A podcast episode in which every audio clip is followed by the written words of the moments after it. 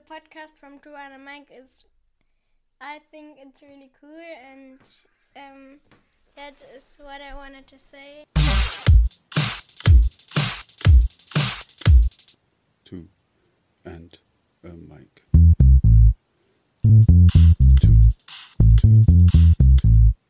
What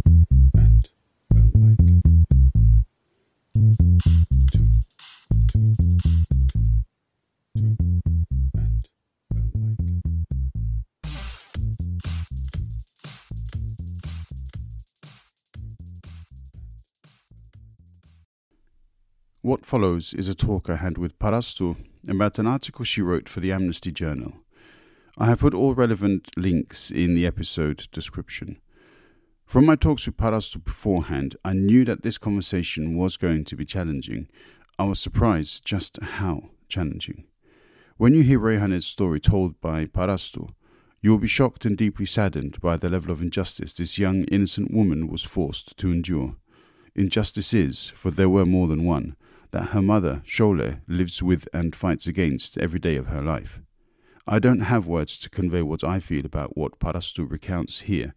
Each person should look inside themselves for their own way of dealing with this knowledge. There are any number of trigger warnings I should make you aware of before you listen to this episode. The topics cover execution, false imprisonment, violent abuse, and sexual abuse. May Rehane rest in peace and may her memory encourage every person everywhere to stay strong in the face of injustice. I'm so happy to say that I'm joined again by Parastu. Um, we had a great chat the last time, and there's had a lot of positive responses as well, Parastu. So thank you very much for coming back to speak with me. Thank you very much for having me again. It was a very great time, and I had a lot of great feedback too from friends. I'm very happy that you're giving me the platform to talk about Iran. Yeah, absolutely. And um, I mean, I can also say from uh, the experience that I've had with communicating with you and some of the people that you work with too, um, we always talk about such um, important, emotional, uh, perhaps even sort of politically um, heavy topics. Uh, but what, what is really interesting is that in amongst that, your happy-go-lucky character comes out. Yeah, so as in people will have heard that we've talked about Nikki Iran, you know, in, in the context of that exists at the moment is very serious, and what's happening is obviously tragic for lots of people. Um, but that doesn't keep you down. Um, and when there is an opportunity for joviality and you know having a having a bit of a giggle, um, you're one of the first to jump up. uh, so that's always it, it, it, changes the atmosphere. Do you know what I mean when when we're talking about these kinds of topics? Yeah, no, I can imagine that. I see that myself when I'm listening to someone talk about serious things, and I see them sometimes still giving like witty jokes or still trying to find the little humor in that. It just makes everything a bit more manageable and digestible. I think. Yeah, absolutely. Um, and, and, it's also a great way to uh, sort of inspire younger people. I mean, you're obviously very young yourself, but I mean, to inspire other young people to, to come and participate because you become immediately more approachable, don't you, as, as a character? That's true. No, that's very true. Also, Aiden, um, Aiden who was, was on your podcast, that's the same thing. And no matter the topic that you talk about, it's very, it's very fun to see that there's still many fun moments in that. That's very nice. Yeah, Aiden um, is also one of those unique characters who, um, yeah, he has. Um, you you obviously have a very different uh, vocabulary, shall we say? At least the way that you express yourselves. Um, um, but uh, yeah, he is also extremely uh, entertaining. Um, so yeah, all right. So let's jump into the topic for today then. But before the actual uh, interview um, and uh, the topic um, of uh, Shole, um, this magazine that you write for. Would you like to tell us a bit about the magazine? Yeah, sure. So the Amnesty Journal, that's the name of the magazine, is um, Amnesty Germany's human rights magazine. And it is um, a very great magazine with a lot of journalistic integrity in there. And it's trying to, I mean, as an NGO, you always have platforms on which you communicate and you have a different kind of language and communication on there because you're an NGO, and um, there are certain, especially as an, an NGO that has researchers and all these different kinds of levels that you go through um, to verify information. Then the Amnesty Journal is a kind of platform to um, give all those topics a more a more creative outlet too, and also a more approachable outlet, I think, because they're journalists that write in that sometimes people like me who are not actually journalists but who have had the luck to be asked to write for the magazine and and I've had the chance to really interview great human rights defenders and great personalities. Um, and yeah so the magazine is just a way for us not just to have the news so if we hear about countries and we're hearing some a person was executed there or human rights abuses look like that in this country then this journal is actually giving a face to these stories and giving that a bit more a bigger story just for us to also have a deeper understanding of that there's actual humans behind every number that we see and there are actual humans behind every human rights abuse on on, on our earth, world. So that's why i'm yeah i'm a very big fan of the amnesty journal. If i even if i hadn't written an article for them i i think i can only recommend it. It's a uh, think you can also just become a you don't even have to become a member for amnesty. You can just um, apply for it or even read the on articles online. So that's a very the way is very open for people to just read the articles. Yeah. Cool. Okay, and obviously, then we will include um, a link to uh, the the online version of the magazine, and thereafter, people can find details for subscription, if indeed there is such exactly. a thing uh, from that. So brilliant. Okay, we'll add that. Um, yeah. So obviously, because of your, um, your, your ethnic background, but also my interest within uh, all things Middle East, but also particularly Iran, because I, I know so many people from uh, that lovely country. Um, there is a fascination for us to communicate and to learn more. Um, so before we jump into this very uh, tragic and trying story um, from Sholeh, well, what's the current situation in in Iran? Um, so the current situation is, I think, a bit hard to describe. The very latest update that I can give is that yesterday, there was the 27th of Bahman in the Persian calendar. Um, and the people in the country that had days before already um, said that that day is going to be a day um, where people will be on the streets and protest more and show their show themselves um, you know fighting continuing to fight for this revolution um, so they, you know, because of the restrictions in the country and the internet access, a lot of um, people would write the dates on on the walls everywhere. So there was a little um, offline, a lot of offline communication to find people and to gather them. And I haven't, I have personally only seen the videos from Iranian activists and from the diaspora who shared them. I haven't seen that much talked about in uh, in the traditional news here but I mean, we have had we have many many other news too that we've been covering the last few weeks. So I do understand that, but it was very um, impressive for me to see um, how many people were still going to on the streets because there have been some people who might feel that the revolution has stopped or it has stagnated or it hasn't continued. But that for me again was another sign to see no, definitely not. People are still continuing to fight in many different ways. I also saw um, an activist, um, her name is Dania she posted something where she said don't just focus on the people going to the streets. That's not the only form that people are protesting and are continuing this revolution. There are so many other ways. It's um, civil disobedience. We see that a lot. Women not um, not wearing their hijab, taking it off, walking around.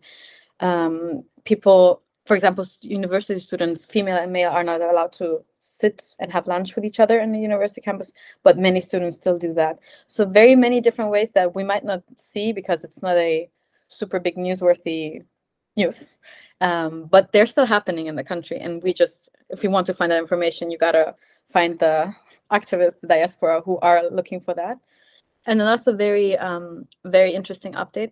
So uh, last weekend, um, there was the 44th anniversary of the Islamic Revolution, um, which was a very big day. A lot happened inside and outside Iran. Um, myself, my mom and I, we were in Paris for the demonstration that was supposed to be a very big one again, gathering the whole diaspora.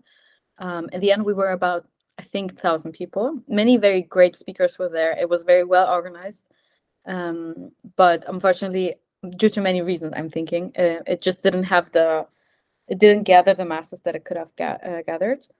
Um, but what I found very fun to see was in Iran itself, there's also an act of civil disobedience um, or an act of continuing the revolution the country, the regime had many festivities planned for that day because it is a big day for them. And then you saw all these videos and pictures of empty streets, um, empty halls where they had planned to gather many people. Um, and people had just not participated in a day because it's not a joyous day for many people and it's not a day to celebrate for everyone who's against the regime right now. Um, so yeah, that is what I can give an update. What I've seen from yesterday was really throughout the whole country, people being on the streets, people shouting "Death to Dictator," continue to have all these chants that are really very direct and and tell us everything that we need to know about the nature of the revolution. Um, and the last thing that I'll say is the next update is um, on Monday. There will be another big demonstration in Brussels, gathering. Um, I think it's a meeting of foreign ministers, and um, the Iranian diaspora wants to meet there again and to demonstrate. And I've also heard that Masih Alinejad and Hamed Esmaeilion, two names that you've heard probably a lot in the last few months, that they will be in Rome too next week, also for a big gathering. And they're you they're actually they live in the United States or Canada, but they're coming to to Italy also to probably have the people around them and to talk to them. Um, so yeah, those are those are the updates I can give so far. Yeah, wonderful. Um, good to hear that this um, people have to living in Europe, as I have always done, it's um, it's very easy to turn around and perhaps say, "Come on, why aren't they doing more?" and so on. There is a very big difference between living in a country where you're openly allowed to go out, protest, and say whatever you want about the government without any fear of reprisals, mm-hmm. and there is something very, very different about being in a situation where just by dancing with your partner, for example, that you can go to prison for five years. So. Um, whichever form um, the rebelliousness takes, that is still extremely courageous.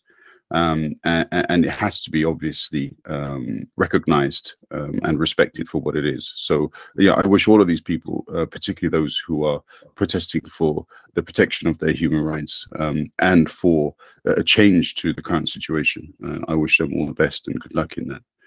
Um, yeah, so that, that brings us to this um, interview with um, Sholeh Pakravan. Can, can you tell us how that kind of came about and, and your feelings towards it as well? So um, two months ago, I think I was asked by um, a journalist working for the Amnesty um, Journal if I um, was interested in interviewing Sholeh Pakravan, and I I will talk about her first. Um, so Sholeh Pakravan um, is an Iranian she was an actress, um, dramaturgist working in a theater, um, and she used to live in Iran until 2017. And 2007, uh, her daughter was was imprisoned. Um, she was taken to jail, and they first didn't know what had happened. And then the story of her daughter continued that she had to stay in jail for seven years, um, innocent until the very end. She um, at the end on 2014 she was executed then even though her, her mother and many people around the world and, and supporters everyone had really protested against it um, signed all the petitions and people gathering around the prison where she was to protest the days of the that she was supposed to be executed. So her mom when that happened to her in 2014 she continued the work against the um, death penalty for three years in Iran itself, which is also very dangerous work. Um, so anything that is even remotely activist, uh, an activist nature, is deemed uh, as an active dissident in Iran. And um, she worked there because she had seen so many, so many horrible things in these seven years um, of people who were either very innocent um, and just waiting for them, for waiting to be executed, or many other li living conditions in in, in um, jails because it's not just people that are, are supposed to be executed but everyone else who's also in, in jails um, just the, the conditions there are very bad and sometimes these people that are they end up in prison um, there's just such unfortunate incidences um, so she saw that and during these seven years and that really sparked her and really gave her the the energy which i find very incredible um, I, I cannot imagine that myself to fight for these people. So she would do many, many, many things, gathering, giving the people who would leave jail, for example, the opportunity to start a new life, because that is, it's already hard in many of our countries here, but in a country where there's really the justice system is wrong from start to end, and if you don't have, if you don't have wealth and you don't have a support system, the state is not there to support you. So she really, her work fighting against the death penalty it has many very different facets. So she really, she was an um, a huge um, advocate for for everyone there. And then after three years, she decided to leave Iran because she felt that um, it would she would probably be uh, imprisoned too, continuing her work um, against the death penalty. So then she came to Germany, um, but she hasn't stopped. She definitely hasn't stopped her work, and has been living here ever since. She is keeping the story of her daughter alive. That is, I think, her main goal. What I've gathered from the interview, that is her main goal to continue telling the story of her daughter, to continue to tell the stories of um, the lives of the people in prisons in Iran. Um, so yeah, so that was long story. Uh, so I was asked to do that, and um, it was very important for me, definitely with my Iranian background too, and my um, my just my heart just is um, very involved in every every topic that has to do with Iran. Um, so when they asked me, I, at first I knew that I wouldn't be able to travel back to Iran as long as the regime is there. So that was very sure for me because I wanted to keep my name um, with the article together. I didn't want to. I didn't want it to be anonymous. And talking to her because she's also not um, allowed to go back to Iran. If she goes back to Iran, she will be imprisoned. Um, so that was the decision. I talked with my family. They um, they supported me. They knew that you know we are all together in this. We we won't be traveling to Iran as long as the regime is there. That is the decision that we've taken. And then I met her. We talked about um, two hours. Um, she told me everything in Farsi, and then ever since we've been uh, been in contact, because obviously she had the in these two hours. I had did have some questions planned, but I also wanted just for her to just be able to tell whatever she wants to uh, say because she's free to say whatever she wants to say. And um, yeah, so that was the interview that came about with Sholeh. How did you feel about it personally? So you're you're obviously familiar with um, you know, the distressing tale of you know, her daughter, what happened, and uh, about her fight for for justice. And um, I mean, there are many countries that have the the death penalty. Yeah. Um, so there is this sense of um, barbarism whenever we talk about justice at the same time as um, thereafter the death penalty, because uh, the belief structure is still such around the world that it's only for a higher power to make that decision of life and death, and it shouldn't be down to um, people or, of a more worldly uh, presence, perhaps is the best way to say it emotionally how is it for you to, sort of step into the room finally meet this this lady who you've heard so much about? Um also were you nervous? That kind of thing. So i was definitely nervous. I'm always nervous before interviewing someone um just because even though you read about people and you see their cv and you see their life it's still so different to see those people. And it feels surreal to me if i'm for example i interviewed once a human rights defender who had been tortured and, and in prison and had gone through very horrible things. And that person was just sitting in front of me in an office building here in, at Amnesty and was just talking about human rights work and everything I've gone to. And for me, that is just, um, it's crazy after, even after working for Amnesty uh, for three years, to still see the, those people then in front of me and see them how courageous they are and they continue to their work and they're just you know also laughing sometimes also telling jokes is really for me the um, I'm always trying to not see them just as these people that I admire and that I'm really I'm respecting them so much, but also as just human beings who don't want to be treated with um with the sense of like, oh my god, I cannot, I, I don't want to say the wrong thing because you've been through horrible things. So Sholeh was the same. I had heard her once speak in person uh, a few weeks before that. She was in Berlin for the Human Rights Film Festival, and there was a Iranian movie shown against the death penalty too. I was talking about that topic, and she was part of the panel afterwards. And that was the first time I actually heard her speak, and um, I I had to cry because um, it the way that she at the same time she never I've never seen her cry, but she, there's so much emotionality obviously in her voice because um, once your your family member or your loved one has gone through that and they're just not on on on with you anymore i cannot imagine that ever leaving you. And the pain always goes she always talks about endless pain um, with every step of the death penalty. And you can see that with when she talks about it it's i'm imagining every time she tells the story about her daughter she's reliving that again. And she has those emotions inside her. Um, so that was very um, that was very yeah that was very emotional to see and then when we saw each other it was the same thing um, because in these two hours after talking with me um, she also wanted me to show she also wanted to show me the audios that she had um, recorded from her daughter. When she had the opportunity to call her from prison um, she would sometimes record these to have a voice to also have the what the what her daughter is saying because there was all these um, legal processes going on and she really wanted me to listen to that and that was i i hadn't heard the Reyhan's uh, voice before and she showed me that and also with the fact that it was you know you can hear that it's a it's a tel- an old telephone used in a jail and then her, it's her voice talking to her mom um so that was very tough but i obviously i um, it's never about the journalist it's never the person talking and sitting there. So i'm always trying as much as i can to take a step back and just let that person not um you know tell their story and not for them to have to if i start crying then Sholeh would have to console me so that wouldn't have been that, that wouldn't have been good.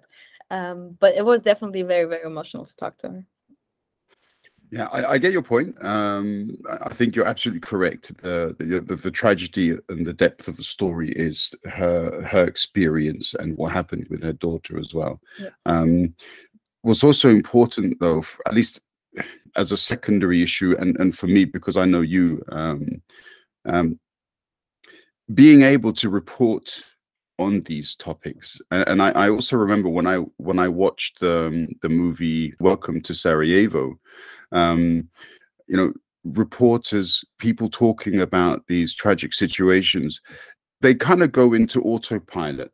Um, they don't always fully report the emotional situation or the emotional turmoil that they are experiencing at the time but later on perhaps they reflect upon these. And that's when also um yeah they suffer sort of post-traumatic stress disorder because you know they they you know, they were just living without actually perhaps reflecting upon what was happening but then afterwards it comes back and it hits them and there is even if you kind of manage to overcome that uh, the emotion of the moment there is still a price to pay it does come back um, at some point.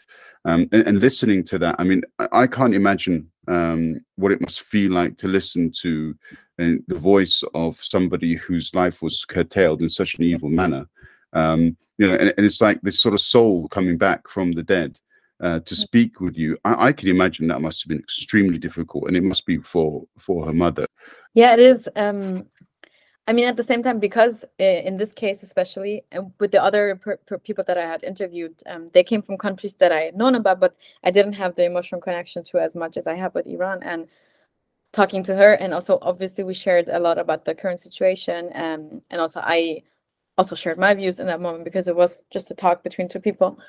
Um, so that had a different level to that too, because we were both from someone from the same country, even though I never grew up there. Um, and that just gave it um, a different dimension. I see her Sholeh as because I'm still also in contact with her. Um, I'll be at the Berlinale tomorrow to be there in case she needs someone to translate because she does speak um, English and German, but in some instances she might just need um, someone to translate. So I'll be there, and she asked me before. So for me, she's um, like a like an aunt too that I've met now, a person that I look up to, because um, also she's, the same age as um, my mom and my aunts, and she has this nature about him because I also read um, when I was doing research on her that whenever she sees a young girl and a young uh, woman, she sees her daughter in that person.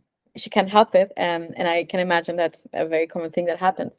So I think she has this very empathetic and also very comforting nature around her, which I find incredible because I I really cannot imagine continuing to not just only continue to live and go through everyday life, but then also to choose to advocate um, and be active, tell that story again. She she has also written a book, which we're probably also going to talk about. She that was released um, at the end of January.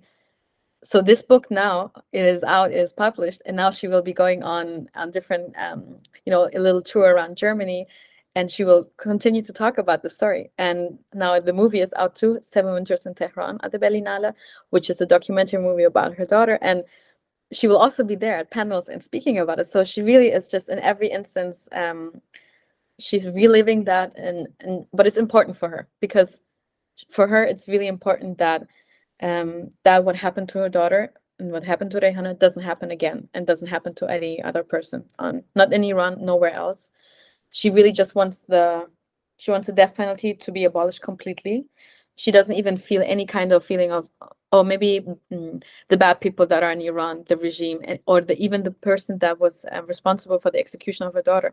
She doesn't even feel that sense of, okay, we can, you know, I can have my revenge on them, but afterwards the death penalty stops. She's very consistent and, and saying that, no, the death penalty, I want it to completely be gone because every everyone who's involved in that, even the soldier that is there and has to you know has to go through the um, is forced to or obligated to that because in, uh, if they don't then they have to continue doing their military service or they have very bad conditions. So the young men who are a part of the executions in iran they are also this is also trauma for them. They're not they're not doing that um, and just not feeling anything afterwards. So in every instance um, every human involved in that is feeling this pain and she wants it to stop and i can I can hear that and I can see that in all her and all her work and all the words that she's all the stories that she's telling us. Yeah, it's just um, you know, emotional to reflect upon um, you know, upon that and people who have loved um, you know, as a parent loves um, and then to have lost um, that takes a, a heavy toll. But clearly it doesn't then take away the capacity to love. That will always remain with her. Um, and it's, it's an extension of that empathy and of that sense of uh, of love which allows her to as you say uh, sort of project um, the persona of her daughter onto other young girls that she sees. But at the same time her love of humanity that um, allows her to to to be in the way that she is uh, to say i don't want revenge upon those. Mm. um, and I, I, I, unbelievable. Um, okay so the book um, let's come to the book. Upon upon that book the movie is based is that correct? Or the documentary is based? Or is the, is the the um, are they two different projects based upon her daughter so, if I'm not mistaken, the person involved um, with the book, because it is the publication is in German, but Sholeh wrote the book in Farsi first, and that was a few years ago. She had already um, written that. Um, and if I'm not mistaken, the person that is her publisher and the person that she works with, uh, worked with for the book, is also the person involved with the movie. But I have to say, um, I have to be honest. I don't have, um, I don't know of those projects how intertwined they are. I haven't seen the movie yet. Um, tomorrow I'll just be there for the panel. Um, but the story, uh, the book and the movie, they just came about because um, when Shul, when Rehana was still alive, and she was exchanging many letters with her mother. Um, there was also, I think, in the last letter that they had exchanged, her daughter Rehana asked of her um, to. There's a Persian saying that says to give you give me free to the wind, and has the meaning of um, let that person be free, um, let their soul be free and, and continue. And Sholeh took that as meaning that she wants mm, the story of her daughter to continue and she wants the that way the soul of her daughter to be free and to continue telling the her story. So that's the main motivation, um, if I'm mistaken, of how the book came about that Sholeh wrote. And she, she she just really wanted to share that. Um, the book is, I think she explained it to me because I haven't read it yet. Um, she explained it to me that it is written part from her view and part from the view of Rehana um, to show the life that Rehana was living in prison and the life that Sholeh was living simultaneously outside of prison. And they were both working um, side by side on many different, you know, many different um, actions helping. Rehana was just not in prison. She lived, she said herself, she lived a whole life in, in prison too, having these connections with the other inmates, learning about the life of these women, many of them who she wouldn't have met if she hadn't been in jail because she came from a, I think, upper middle middle class family and so very separated probably from any other class. And in in in the jail itself, Rehana would advocate and also continue to tell her mom, "Oh, this is the story of this person. Please tell her, please tell the world the story about um, my friend here." and try to get her not to be executed or try to get her freed earlier. So both of them, not just Sholeh, uh, who's been doing that ever since, but Rehana in these seven years, she really, and I, I cannot express my admiration for what she did in those seven years. She really, um, you know, she she says lived the whole life in, there. So that's um how I mean seven years. I cannot imagine seven years is such a long time. There must have been so much that um, Sholeh still has in her brain all these stories, everything else. So that's why the book and the movie, I think, came about to not just only tell Rayhana's story, but also to that way, through the story of Sholeh, talk about the situation of um, people waiting for um, their executions in Iran and generally the, the nature of death, the death penalty.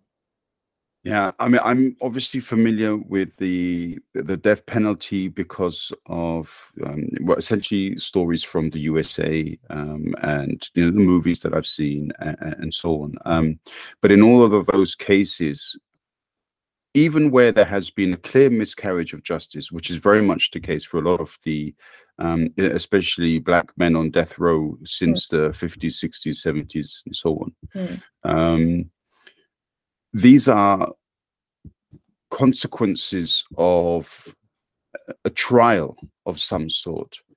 Whereas I kind of get the feeling that in Iran, um, especially people who were dissidents, there was no real trial. That there wasn't really an opportunity for somebody to get up and say, "Actually, look, I'm innocent. All I did was this, and that that should be my right to express this."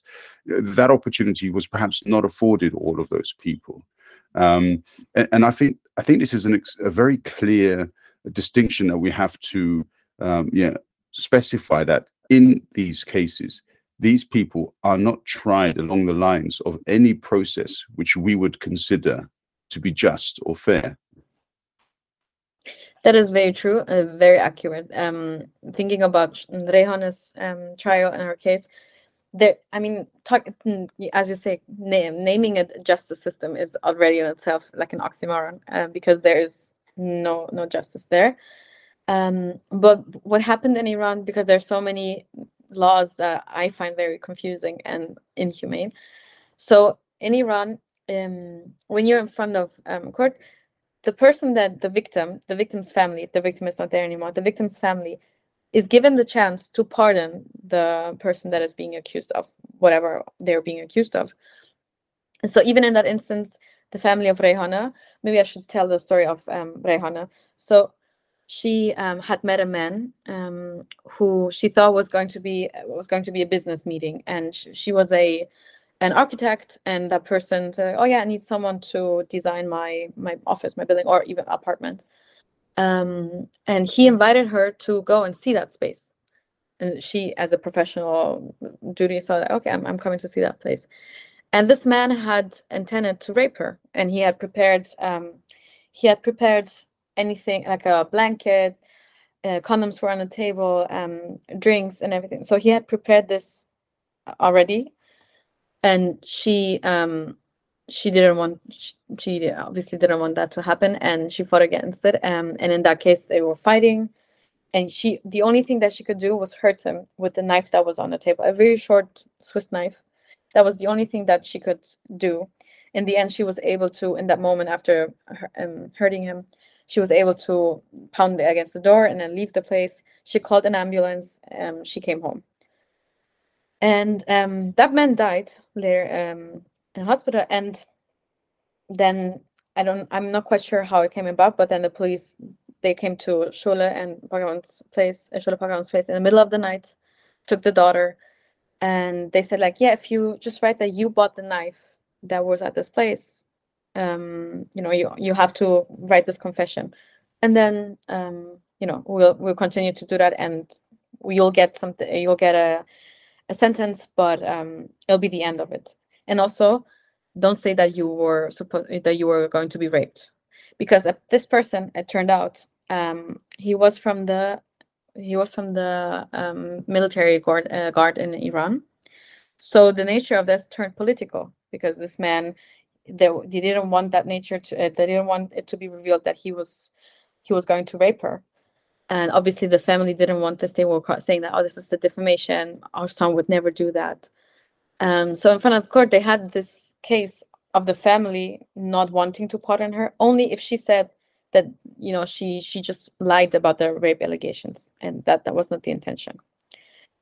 Um, and then they were unlucky because the first the first uh, judge was very confused um, about the state of evidence. There was not much evidence. They were like, "How how is she supposed to have the Swiss knife? It's not that easy to um, get a Swiss knife in Iran." And um, also the police haven't really um, analyzed the scene, and that's, there's so much there's so much information lacking. But then, um, because of the political nature, um, the judge the judge was changed, and that judge was clearly head of keeping the rape allegations at bay, um, really turning it into a story of this woman, she's crazy and she killed this man and she has to she has to be executed. And and Reyhaneh, she could have said if she had taken if she said, yeah, he didn't he didn't want to rape me, she wouldn't have been executed. Uh, but she obviously she wanted to stay true to herself and uh, have this integrity and be like, no, I, that happened to me. This man wanted to do that. I am innocent, and this trial is a uh, is a sham from start to begin um, to end. So she stayed true to that until the until she was then unfortunately executed, and um, yeah. So the justice system in Iran, there's really either you have to be um, lucky with the case of the judge, the first judge that there was, there might have been a chance that Reyhaneh's story wouldn't have turned out the way it turned out um, or you know you're just falling into that trap you don't have enough money and um, you don't have enough money to go out on bail and then you just stay there and it's just a, a vicious cycle that continues so that is unfortunately the nature of the justice system in iran uh, I, I, have no words. Um, for someone to have been then the victim not just once but then twice um, and so tragically uh, at the same time. Yeah. I, I, think anybody who listens to that story who reads the book who watches the documentary will um, will formulate a certain kind of opinion. Um, um, yeah I, I, have no words um, still for that shocking. Yeah.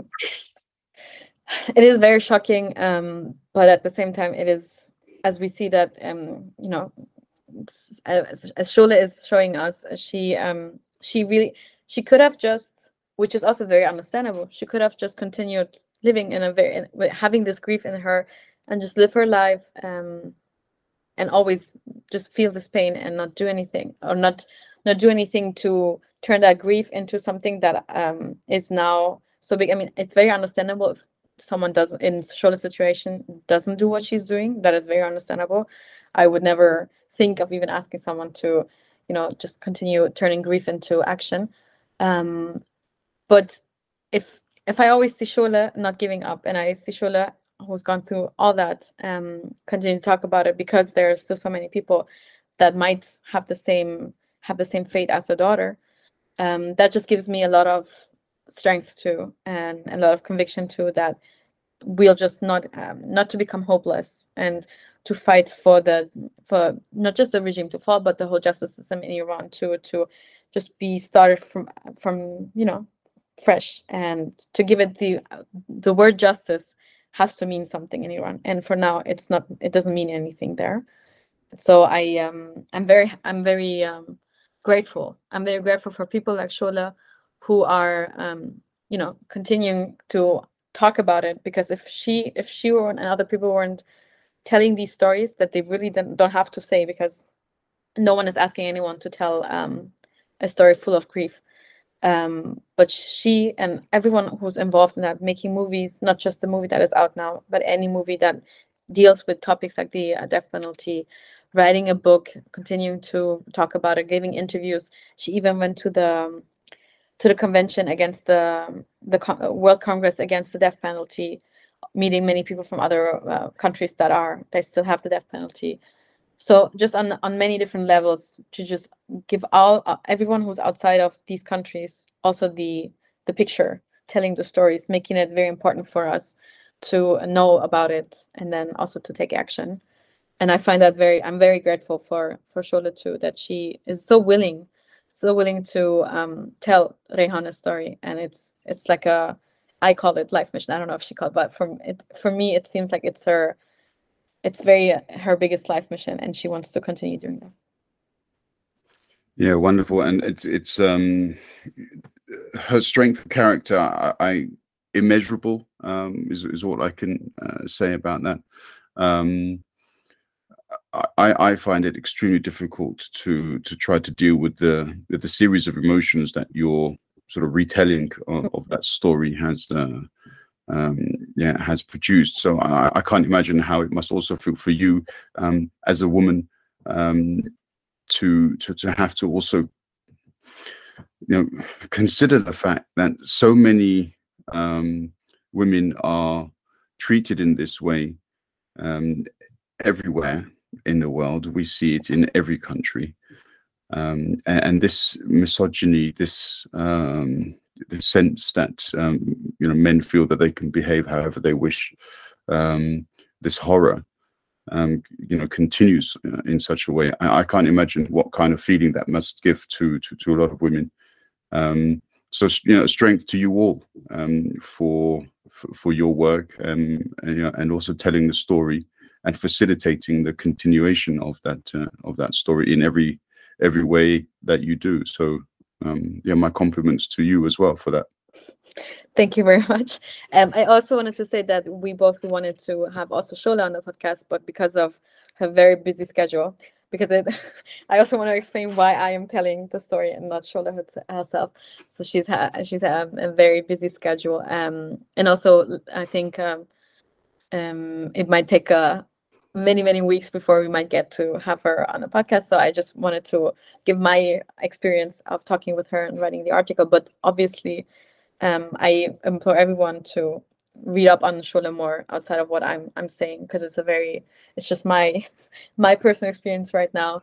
But there's so much more that you can delve into. I think there some letters are also published online that Reyhaneh or her mom were um, were sending each other and um, there's also the Human Rights Festival that I was talking about, the panel, the first time that I heard her speak. It's also on YouTube. So if anyone wants to hear these words and everything from Sholeh herself, there, I really, um, I, I can only recommend doing that um, to just continue and hearing it from her. I mean, she, she also have this very melodic Persian accent when she speaks, and it's it gives everything that she's telling. Um, just uh, you really you feel like you you can understand every emotion that she's um, conveying and you you see yourself as part of the as part of this experience and the story too so i can only recommend to listen to Sholeh herself um, if you if people get the chance and have the time to do that yeah and um, please send me the you know the links as yeah. well and I'll, I'll add them all to the um to the episode notes yeah.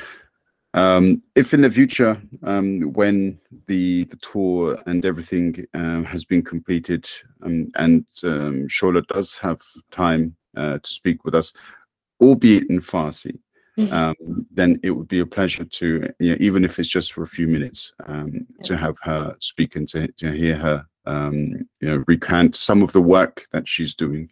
Yeah. Um, then that would be wonderful as well.